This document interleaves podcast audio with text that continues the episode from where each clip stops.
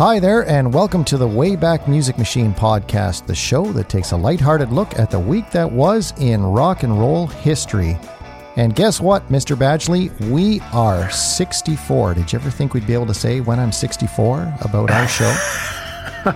no, never. I really didn't, Tony. I'm going to be honest. But you know what's funny? 100's not so far away. No, 100 is not far away at all. And, uh, you know? You know, I was just thinking back. I did actually when I uh, was working on the, the sketches for the show. I, I thought we'd hit 64, and, I, and I'm convinced we're going to hit 100. I'm very excited about that. I am so excited. I, I remember when we first, one of our first shows, and, and we were talking a story, and you said, well, next year we'll do this. And I kept thinking, you're being really optimistic, thinking we're still doing this in a year, but okay. And here we are almost two years. You know, we're going, you know, we're closer to two years in one year. Yeah. So I, am just I I love it. I, and you know what? I, I wouldn't miss a second of it. It's been fantastic. Um, these road trips with you, love it. Yeah, me too. Now, just to let listeners know, we are going to be taking a two week hiatus after today's show. Not because we're going away, but because you are going away and you're going to be fulfilling a lifelong dream. And I'm so excited for you. But uh, I am. You are going to be going to Liverpool. And I know that for you, you've wanted to do this trip ever since you probably could pronounce the words Liverpool, right? And Beatles. And so, congratulations, man. I'm so excited for you. Oh, I'm so excited. I, you know, I've been a Beatle fan since I can remember, since three or four years old. And, and we booked the tours of the childhood homes of John and Paul. We got a magical mystery tour booked. We're going to the cavern. Oh, we're just so excited. We cannot wait. It's going to be very emotional. I mean, it's going to be emotional, one, because we're leaving our daughter in, in Dublin, who's going to be studying there for a year. But also, I think for me to go to Liverpool, um, it's going to be emotional and very expensive because I have a sick feeling I'll be spending money. well, you know what? Uh, it'll be a great opportunity for you and Andrea, and I'm very, very excited for you. So we'll be taking two weeks off, and then we'll be back the weekend, the week of the 22nd.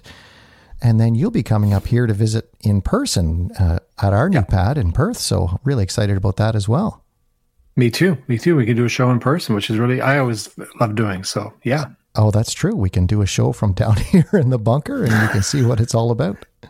I'm I'm so excited about that, and and we'll have some goodies for you and Cynthia from Liverpool, no doubt. And uh, oh yeah, it's so exciting. So uh, this next month is totally, totally exciting. Oh, congratulations! Now, in honor of your trip, uh, you noticed that when I planned the show this week, I picked four Beatles stories. That. So we are doing all Beatles today, and we've got a nice eclectic mix. But what do you say we get started with this thing? Sounds great to me.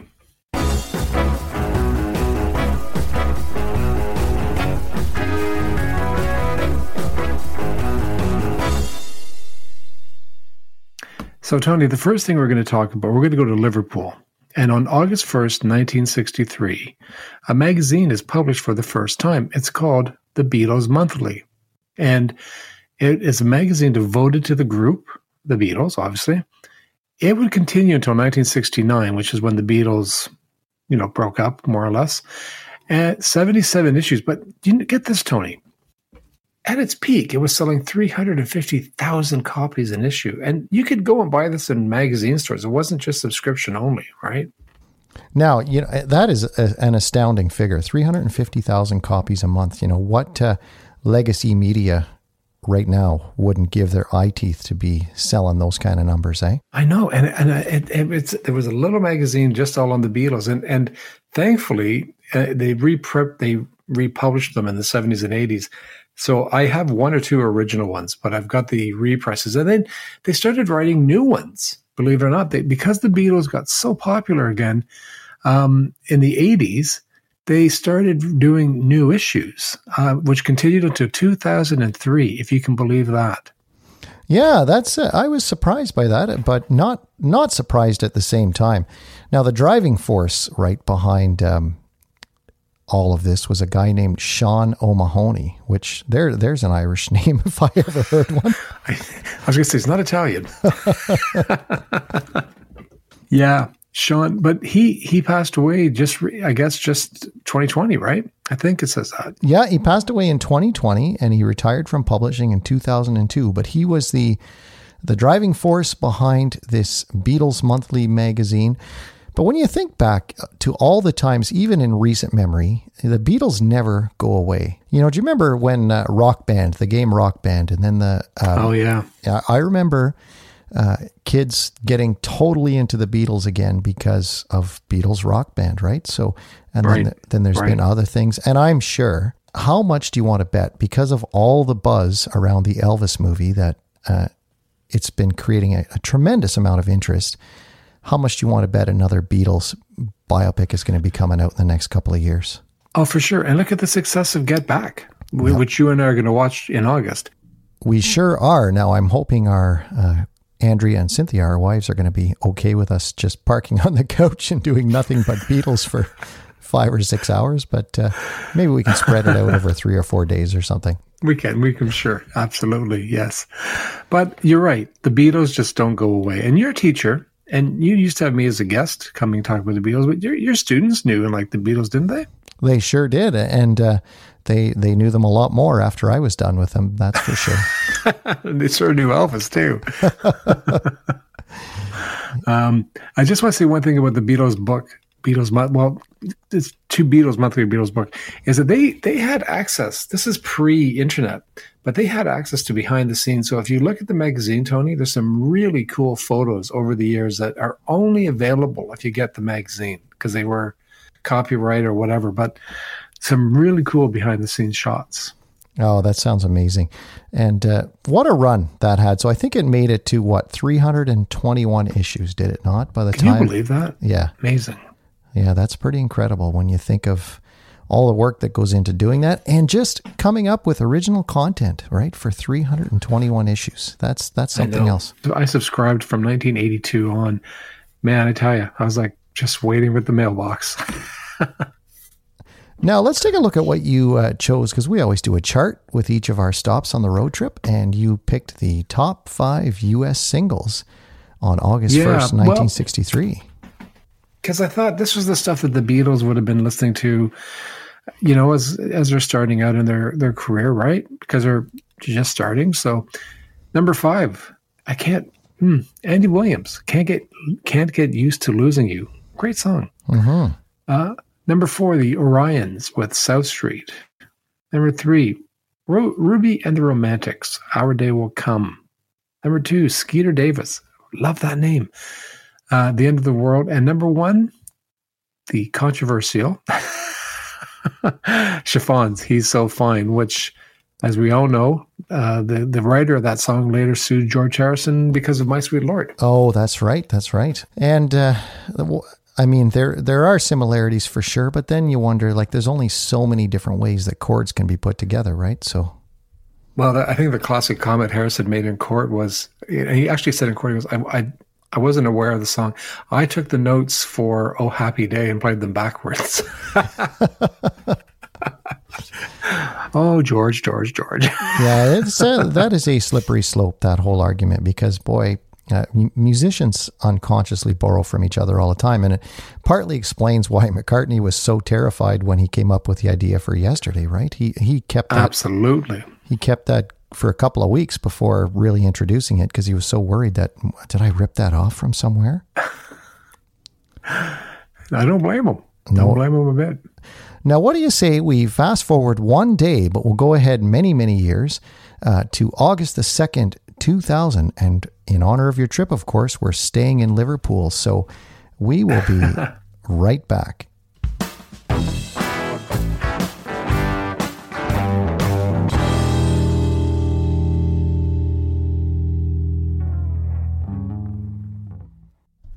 So we all know that rock stars are in the limelight, right? The lead singer, the lead guitarist, the bass player, etc., etc. Um, but these guys have to get their instruments from somewhere, including the Beatles. And this story involves the music store where the Beatles purchased a lot of the gear that they used. And I thought that's a great story to put in today's show, just again, because of your trip. So let's talk about that a little bit. It's a classic, classic store from Liverpool called Rushworth and Dreaper. And it closed down after 150 years. Can you believe that? 150 wow. years of trading. Amazing, eh? but it uh, it be- became famous after supplying the Beatles and other Liverpool groups with their musical instruments. So let's talk a little bit about Rushworth and Dreaper. Before we do, Tony, I have a question for you. Have you ever read a book called The Beatles Gear, which is a book entirely about all the instruments they used in their career? I have not. I've read other similar books about other musicians, though. You know what? I need to get this book for you because I think you, as a musician, would really appreciate. You know, I mean, you would appreciate it more than I do because you know I I don't know much of a difference between. It's a good book, and they mentioned this this place in that book quite a bit because you know the Beatles they they bought a lot of their instruments um, from 62 on i mean george and john bought their first gibson guitars imported from chicago um, that's pretty cool don't you think? I mean it's it's and it, it surprises me that the, the place shut down and and is gone basically. Well you know what's even more surprising me it, to me is that it's not a museum of some type. Wouldn't that make an excellent museum don't you think? I agree. And then when I read the, the notes, it said that they, they, they tore it down, but not they didn't tear it down basically, but they, the archives were destroyed and the, the Victorian clock in the works tower was removed. I mean, can you, why would they remove that? That's like that. That's just history, right? Oh my gosh. It is, but it, it's funny how you, you know, I've, I've visited a lot of American cities and you hear stories about how famous buildings, Radio City Music Hall, for instance, almost got torn down in the late 70s.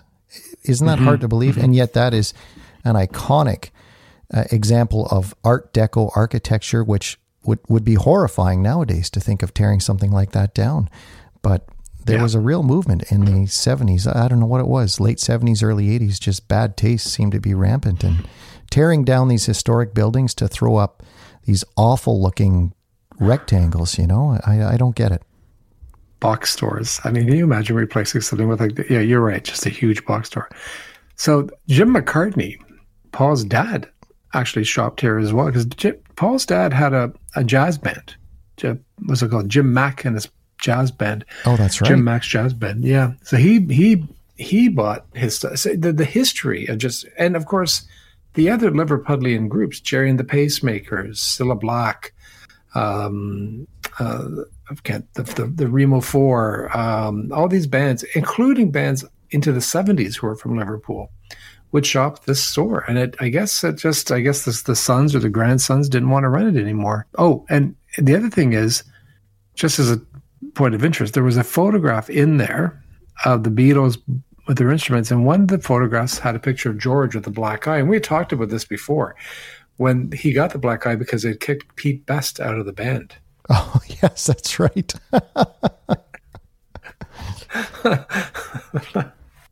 oh boy, oh boy, oh boy. But um, you know, so that's a, a historic place gone, sadly.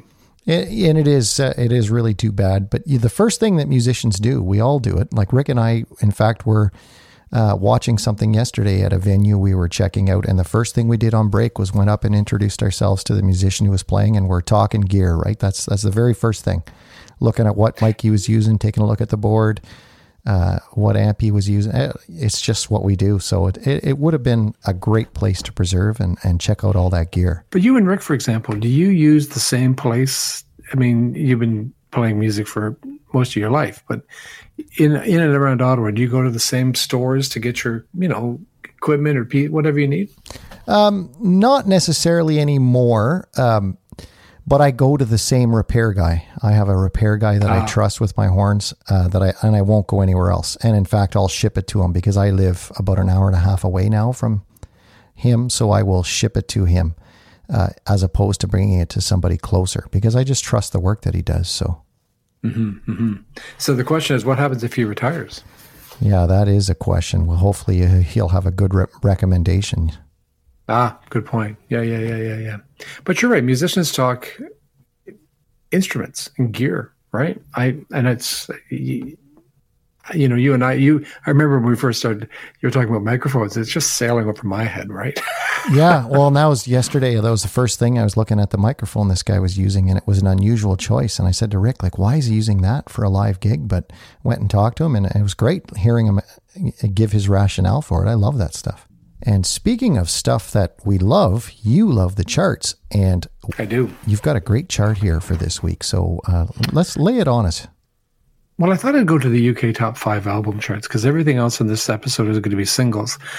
Number five is an album we talked about not too long ago because it's BB King with Eric Clapton, "Riding with the King," which was BB uh, King's BB King's biggest album of his career, which came at you know this late in his career. Number four, Anastacia with "Not That Kind." Number three, Hans Zimmer, the soundtrack to Mission Impossible Two. Great soundtrack, by the way. Mm-hmm.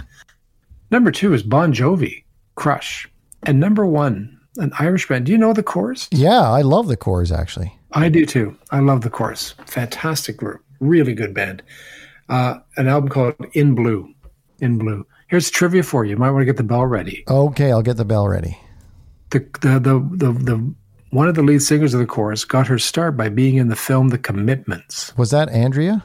Andrea yeah. Yeah. Yeah. I'm, I'm not she's, surprised. She's in The Commitments. Well, there you go. I'm going to ring the bell anyway because because I, I figured it had to be Andrea out of all the Corrs members. But uh, here's why the bell. Think, why, why did you think it was her? Just curious. Oh, uh, well, I mean, just locker room talk. She's a good looking lady.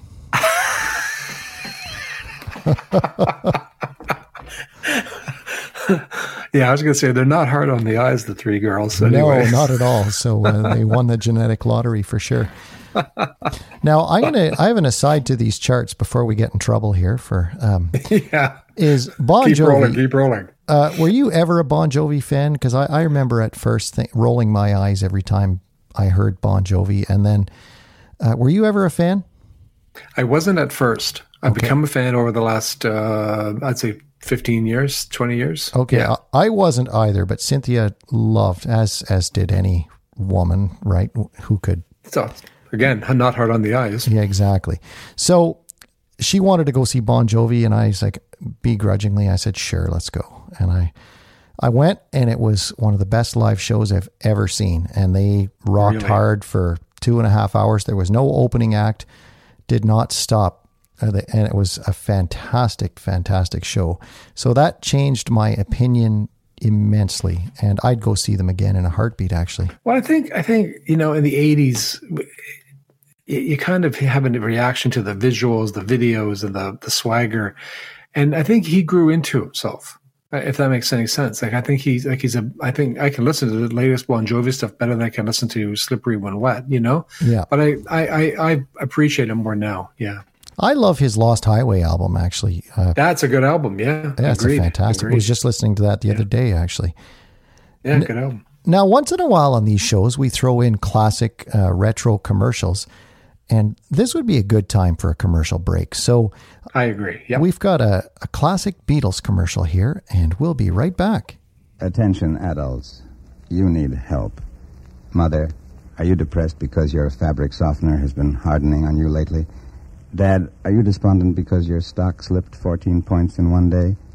If so, stop worrying. Help is on the way. Help is the new Beatles movie. We're telling you about it now because it took you so long to get down to see A Hard Day's Night, the Beatles' first movie. Once you were there, you laughed just as hard as any of the critics, including your own sons and daughters. So here's our helpful hint for troubled grown-ups. See Help. It's in color. It's a United Artists release. It's got spine-tickling adventure, side-tingling laughter, and a Beatles eye view of this much too serious world. So be the first adult in your group to seek help from the Beatles. Then recommend to the kids. One of the places in Liverpool I'm most excited to visit is, of course, the Cavern, the Cavern Club, where the Beatles played. Uh, I think it's the number is 292 times because they used to do lunch hour gigs and then they would do evening gigs, right? And um, so this day in 1963, they played their last ever performance at the Cavern Club in Liverpool. Hard to believe, 63, because if you think about this in 63, they had already had um, Please Please Me as a hit, Love Me Do as a hit, and their album was coming out. And they, they fulfilled their commitment to the Cavern Club. And people were lined up Oh, right around Mathew Street just because they were getting bigger and bigger and bigger. So, historic day that they had played their last gig here. And Tony, I'm going to take tons of photos for you when I'm in the Cavern Club. And um, It's amazing. Uh, just a little note: their first fees when they played the Cavern Club was five pounds. They received three hundred pounds for their last performance. Oh, so there you that's go. yeah, that's amazing. And of course, one of those lunchtime performances was when Brian Epstein saw them for the first time, right? That's hundred percent right. Yeah, it was a lunchtime gig. Sure. Yeah. And the descriptions of that club are, are fascinating too because it was it was like a, a hole in the ground, right? And and you hear that it would be packed with teenagers and you know just moisture dripping off the walls. Can you imagine? Oh, I know. I well, I think it was originally a wine cellar, wasn't it? I I think I have to make sure I got the exact facts, but the Beatles themselves said that they would do, they would finish their set at lunch hour and be soaked, like just soaked. You know. Have you ever seen that clip of them doing some other guy? Yes, It's I have. cab, and they're even at that clip, they're they're it, you could just see the moisture on the walls and the. But there's no windows. You're underground, right? So Yeah, but you know what? I think in terms of the whole legend behind the Beatles and the lore, would you want it any other way? Like No. what a it's perfect. no. Well, and it's close to your heart because it was originally a jazz club. That's they just right. uh, jazz jazz only you know that was it man they they but as as jazz kind of morphed into rock they started going to rock and roll Yeah, and uh, enjoy your visit there. I, I I wonder how much of it is that you can actually see. Do you know? Like, can you actually still go into the original club part and see what it was like downstairs? Yep you they they it, it's it's you can go in you can go on the stage now Oh, really? if you want at nighttime there's performances we didn't there's nothing happening when we're there that really kind of caught my interest Okay. but uh, we'll see when I'm there. But yeah, you can go right down for a tour of it, and um, I may steal a brick. No, I'm just kidding. just kidding. Paul McCartney played there again in 1999. He was releasing an album called Run Devil Run, and he had David Gilmour on guitar and Jon Lord playing with him as well from Deep Purple, and they played the Cavern Club. Oh, and wow. It's, uh, it's on YouTube. You should check it out. It's it's it's quite funny. And he only did one Beatles song. He did "I Saw Her Standing There," but um, I think what the, the funny bit is when Paul goes, "Well, we'll do one song by the Rolling Stones." but um, no, I'm I'm very excited. But it was it was an historic club, and it's it's um, what can you say, Tony? It's it's it's the it, what can you say? Yeah, I mean, it's there the Cavern Club. It That's all is. you have to say. it, it's looms large in the legend behind the Beatles, and and everything happened there first, right? So uh, what a- Everything. well, even even the debut of songs like "When I'm 64 or things like that. yeah, and in fact, wasn't there a power outage on the night of their last performance? That's right. Yeah. So that's another can famous you- story. Can you imagine though, Tony? You and I are working together in Liverpool. Hey, what are you doing at lunch? Not much. Do you want to grab a sandwich and go see the Beatles? Yeah, exactly. oh my gosh. Yeah. No. It power outages, um, and and the Beatles played through it all. So, Well, they did, and on that outage on the last gig, uh, they played an acoustic version of "When I'm 64," which ties into our 64th episode here. So that's I'm ringing the bell for that. That's a neat yeah, and coincidence. You're doing that segue thing again. Yeah, there you go. but uh, I don't know. I just, I just, I, I, I'm, I'm trying hard to get my head around that I'm going to be there because you have to understand everyone. And Tony, you know this. Yeah. You bought me a great Beatle book, and and and and, and um, I've been reading about the cavern since I could read. I mean, that's literally the truth. I, when I was five, I got a book called "The True Story of the Beatles" by Tom Shepard. And see, I even remember the author. And it, it, I just thought I want to go to the cavern. So 54 years later, I'm a going. And is that the the one destination that you're the most excited about on your trip? Do you think? I think? so. I think so. Yeah, yeah. Just because of the history, I think I'm going to put. It's be like it'd be like the other place I want to do that too. It's the Ryman. Yes. Yep. The Ryman's amazing, by the way. I, it. I know you've been there, right? I've never been there. Yeah. And I, I imagine you can feel the history. No, Oh, it's dripping with history. It's incredible. Yeah, the the Ryman, the Grand Ole Opry, it, the performers on stage just know what they're involved with there and the history invo- behind those buildings. It's it's amazing. Yeah. So I, I, that's, and you and I, we've talked about doing a road trip to Nashville and, and Graceland and, and Sun Studios, and we're going to do that next year for sure. But, um, or maybe this year, you never know. Yeah, hopefully even in the fall, maybe. But uh, yeah, I was thinking that. Yeah, yeah, yeah, yeah. now you've got you've got something interesting here, though. Take a look at this. Um, you've got a chart, the t- UK top five singles, and this would have been what 1963, but the Beatles aren't on the top five. No, because because the following week they're going to release a song we're going to talk about next, and there's a special song at number one this week on this chart that I'm going to talk about very briefly. So let, let's go through the top five, shall we? Sure. Number five is Billy Fury with Like I've Never Been Gone. Number four, The Shadows without Cliff Richard. Foot Tapper, instrumental. Number three, Cliff Richard and the Shadows with Summer Holiday. Number two, Ned Miller, From a Jug to a King. And number one is a song called How Do You Do It? How Do You Do It is significant because it's by Gerry and the Pacemakers. George Martin wanted the Beatles to record How Do You Do It? They recorded How Do You Do It? Oh. They hated, hated, hated How Do You Do It? they didn't write it, and they, they they had a rule. They said every single we're releasing, we're going to write. So they refused to release. now this is pretty tough talk for a group that just had one single out. Yeah. The single the single they released instead was "Please Please Me," which made number two.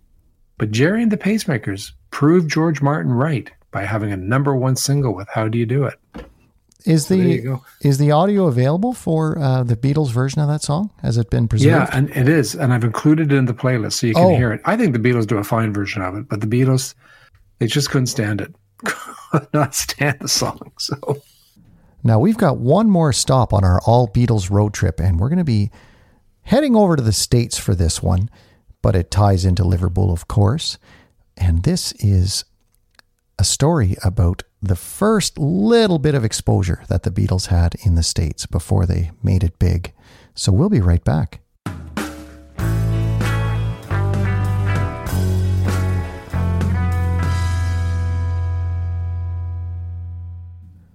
So in 1963, Beatlemania was in full swing in England, but across the pond in the United States, not so much. And in fact, a lot of DJs at first wouldn't play the Beatles, would they?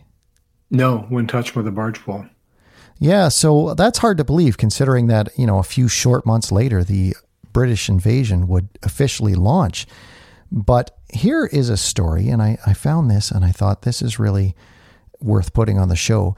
The UK Music Weekly, the NME, it reported that the Beatles could potentially score their first US hit with From Me to You, as the single was, and this is their words, bubbling under on the charts at number 116. So a sign of things to come.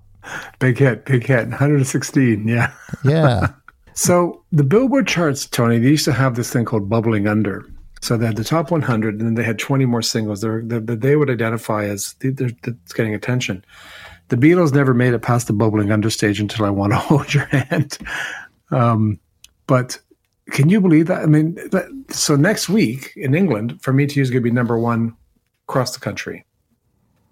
And in the same way the Beatles turned down How Do You Do It, Helen Shapiro, who the Beatles had toured with, turned down From Me to You. The Beatles said, Here, do you want a song? No, no, thank you. of course, the Beatles had their one of their biggest hits, although people don't talk about the song that much anymore. It was one of their biggest hits. It got overshadowed by She Loves You, I Want to Hold Your Hand, and all that. But For Me to You was massive. So you're quite, it's, it's an interesting story. And what's interesting about the song For Me to You is that Del Shannon, who happened to be in England, heard it, recorded it, and he took it into the US Top 100, being the first time John and Paul made the Top 100 as writers. So, I mean, it made number 67, minor hit, number 13 in Canada by Del Shannon. And I put that on the playlist too. Oh, good. I don't know the Del Shannon version of that song, actually, so I'm looking forward to listening to that. Well, don't get too excited. yeah, incredible, incredible. uh, Just what was happening, eh? Oh, There's a there's a great comment by McCartney. Did you see that? Can you? It's. I, I think you'd be great reading it. It's a, Yeah. a- when when he realizes it's a hit. yeah. He's, he says, The first time I thought we'd really made it was when I was lying in bed one morning and I heard a milkman whistling from me to you. Actually, I'm sure that I once heard a bird whistling it as well. I swear I did. What a great quote. What a terrible accent. What a great quote. Great, great accent. Great accent. Great accent. Can you imagine being the guy who wrote a song? You can hear the milkman whistling it. That must have been pretty cool for me, cooler than even hearing it on the radio. Well, absolutely, and I mean, it's got a great hook. You know, that's one thing. Those two lads, Lennon and McCartney, sure knew how to put uh, notes and chords together, and and had these hooks that are instantly recognizable, right? Oh yeah, and it's it's a great song. I still love "From Me to You." It's one of my favorites. Yeah. Other early era, one of my favorites. I'm always impressed too. You know, when you look at the the sheer volume, uh, I think a lot of people don't realize the number of songs that they wrote that they gave to other people. Oh, tons! Uh, it's tons. it's astounding. Like when you look at the number of tunes that these two they they were prodigious. It was crazy, and they were hits. A World Without Love, um, from a window. All these songs were. Do you want to know a secret? I mean, they were all hits too, and and incredible. They just wrote constantly, eh, Tony? Yes, yes, amazing. So that was our last story on the trip, and you, my friend, are getting ready for your real trip as opposed to this virtual one. But let's do the charts before we do that. Before we send you off, let's do one final chart here. Well, because I'm also going to Ireland, I thought I'd do the top five singles of Ireland that week. Why not? Yeah, right? why not? Number five, Elvis Presley is still massive in Ireland. Can I just tell you? If you listen to Irish radio any given time, you're going to hear Elvis at some point in the next 15 seconds. Uh, you're the devil in disguise is number five. Number four, Frank Ifield, my mom's favorite. You grew up with Perry Como. I grew up with Mr. Ifield yodeling. Um, and his classic song, I'm Confessing. Number three, your favorite, Ray Charles, Take These Chains from My Heart. Number two, Wink Martindale, who most people will know as the host of game shows. Yes, yes. do you remember him in the 70s? I do, yeah. He was a DJ and he had a hit with a song called Deck of Cards. And number one is, again, the flip side to How Do You Do It? It's called I Like It by Gerry and the Pacemakers. Oh, great chart.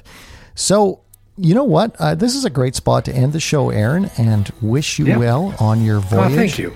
And I'm, I'm again, I'm so excited for you. I, I love it when people get a chance to realize childhood dreams, and uh, I can't wait to hear all about it and, and keep me posted.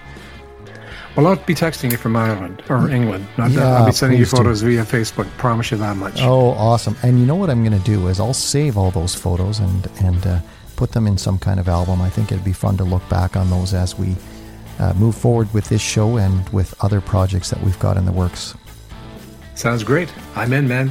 Listen, you have a good two weeks too, and, and I, will I'll miss doing this, but uh, I'll be communicating with you anyways, okay? That sounds great. And of course, before we sign off here, let's thank everybody who needs to be thanked. Rick Denis provided the music for today, and let's thank the fans out there who listen to the show and share it every week. We, Thank you.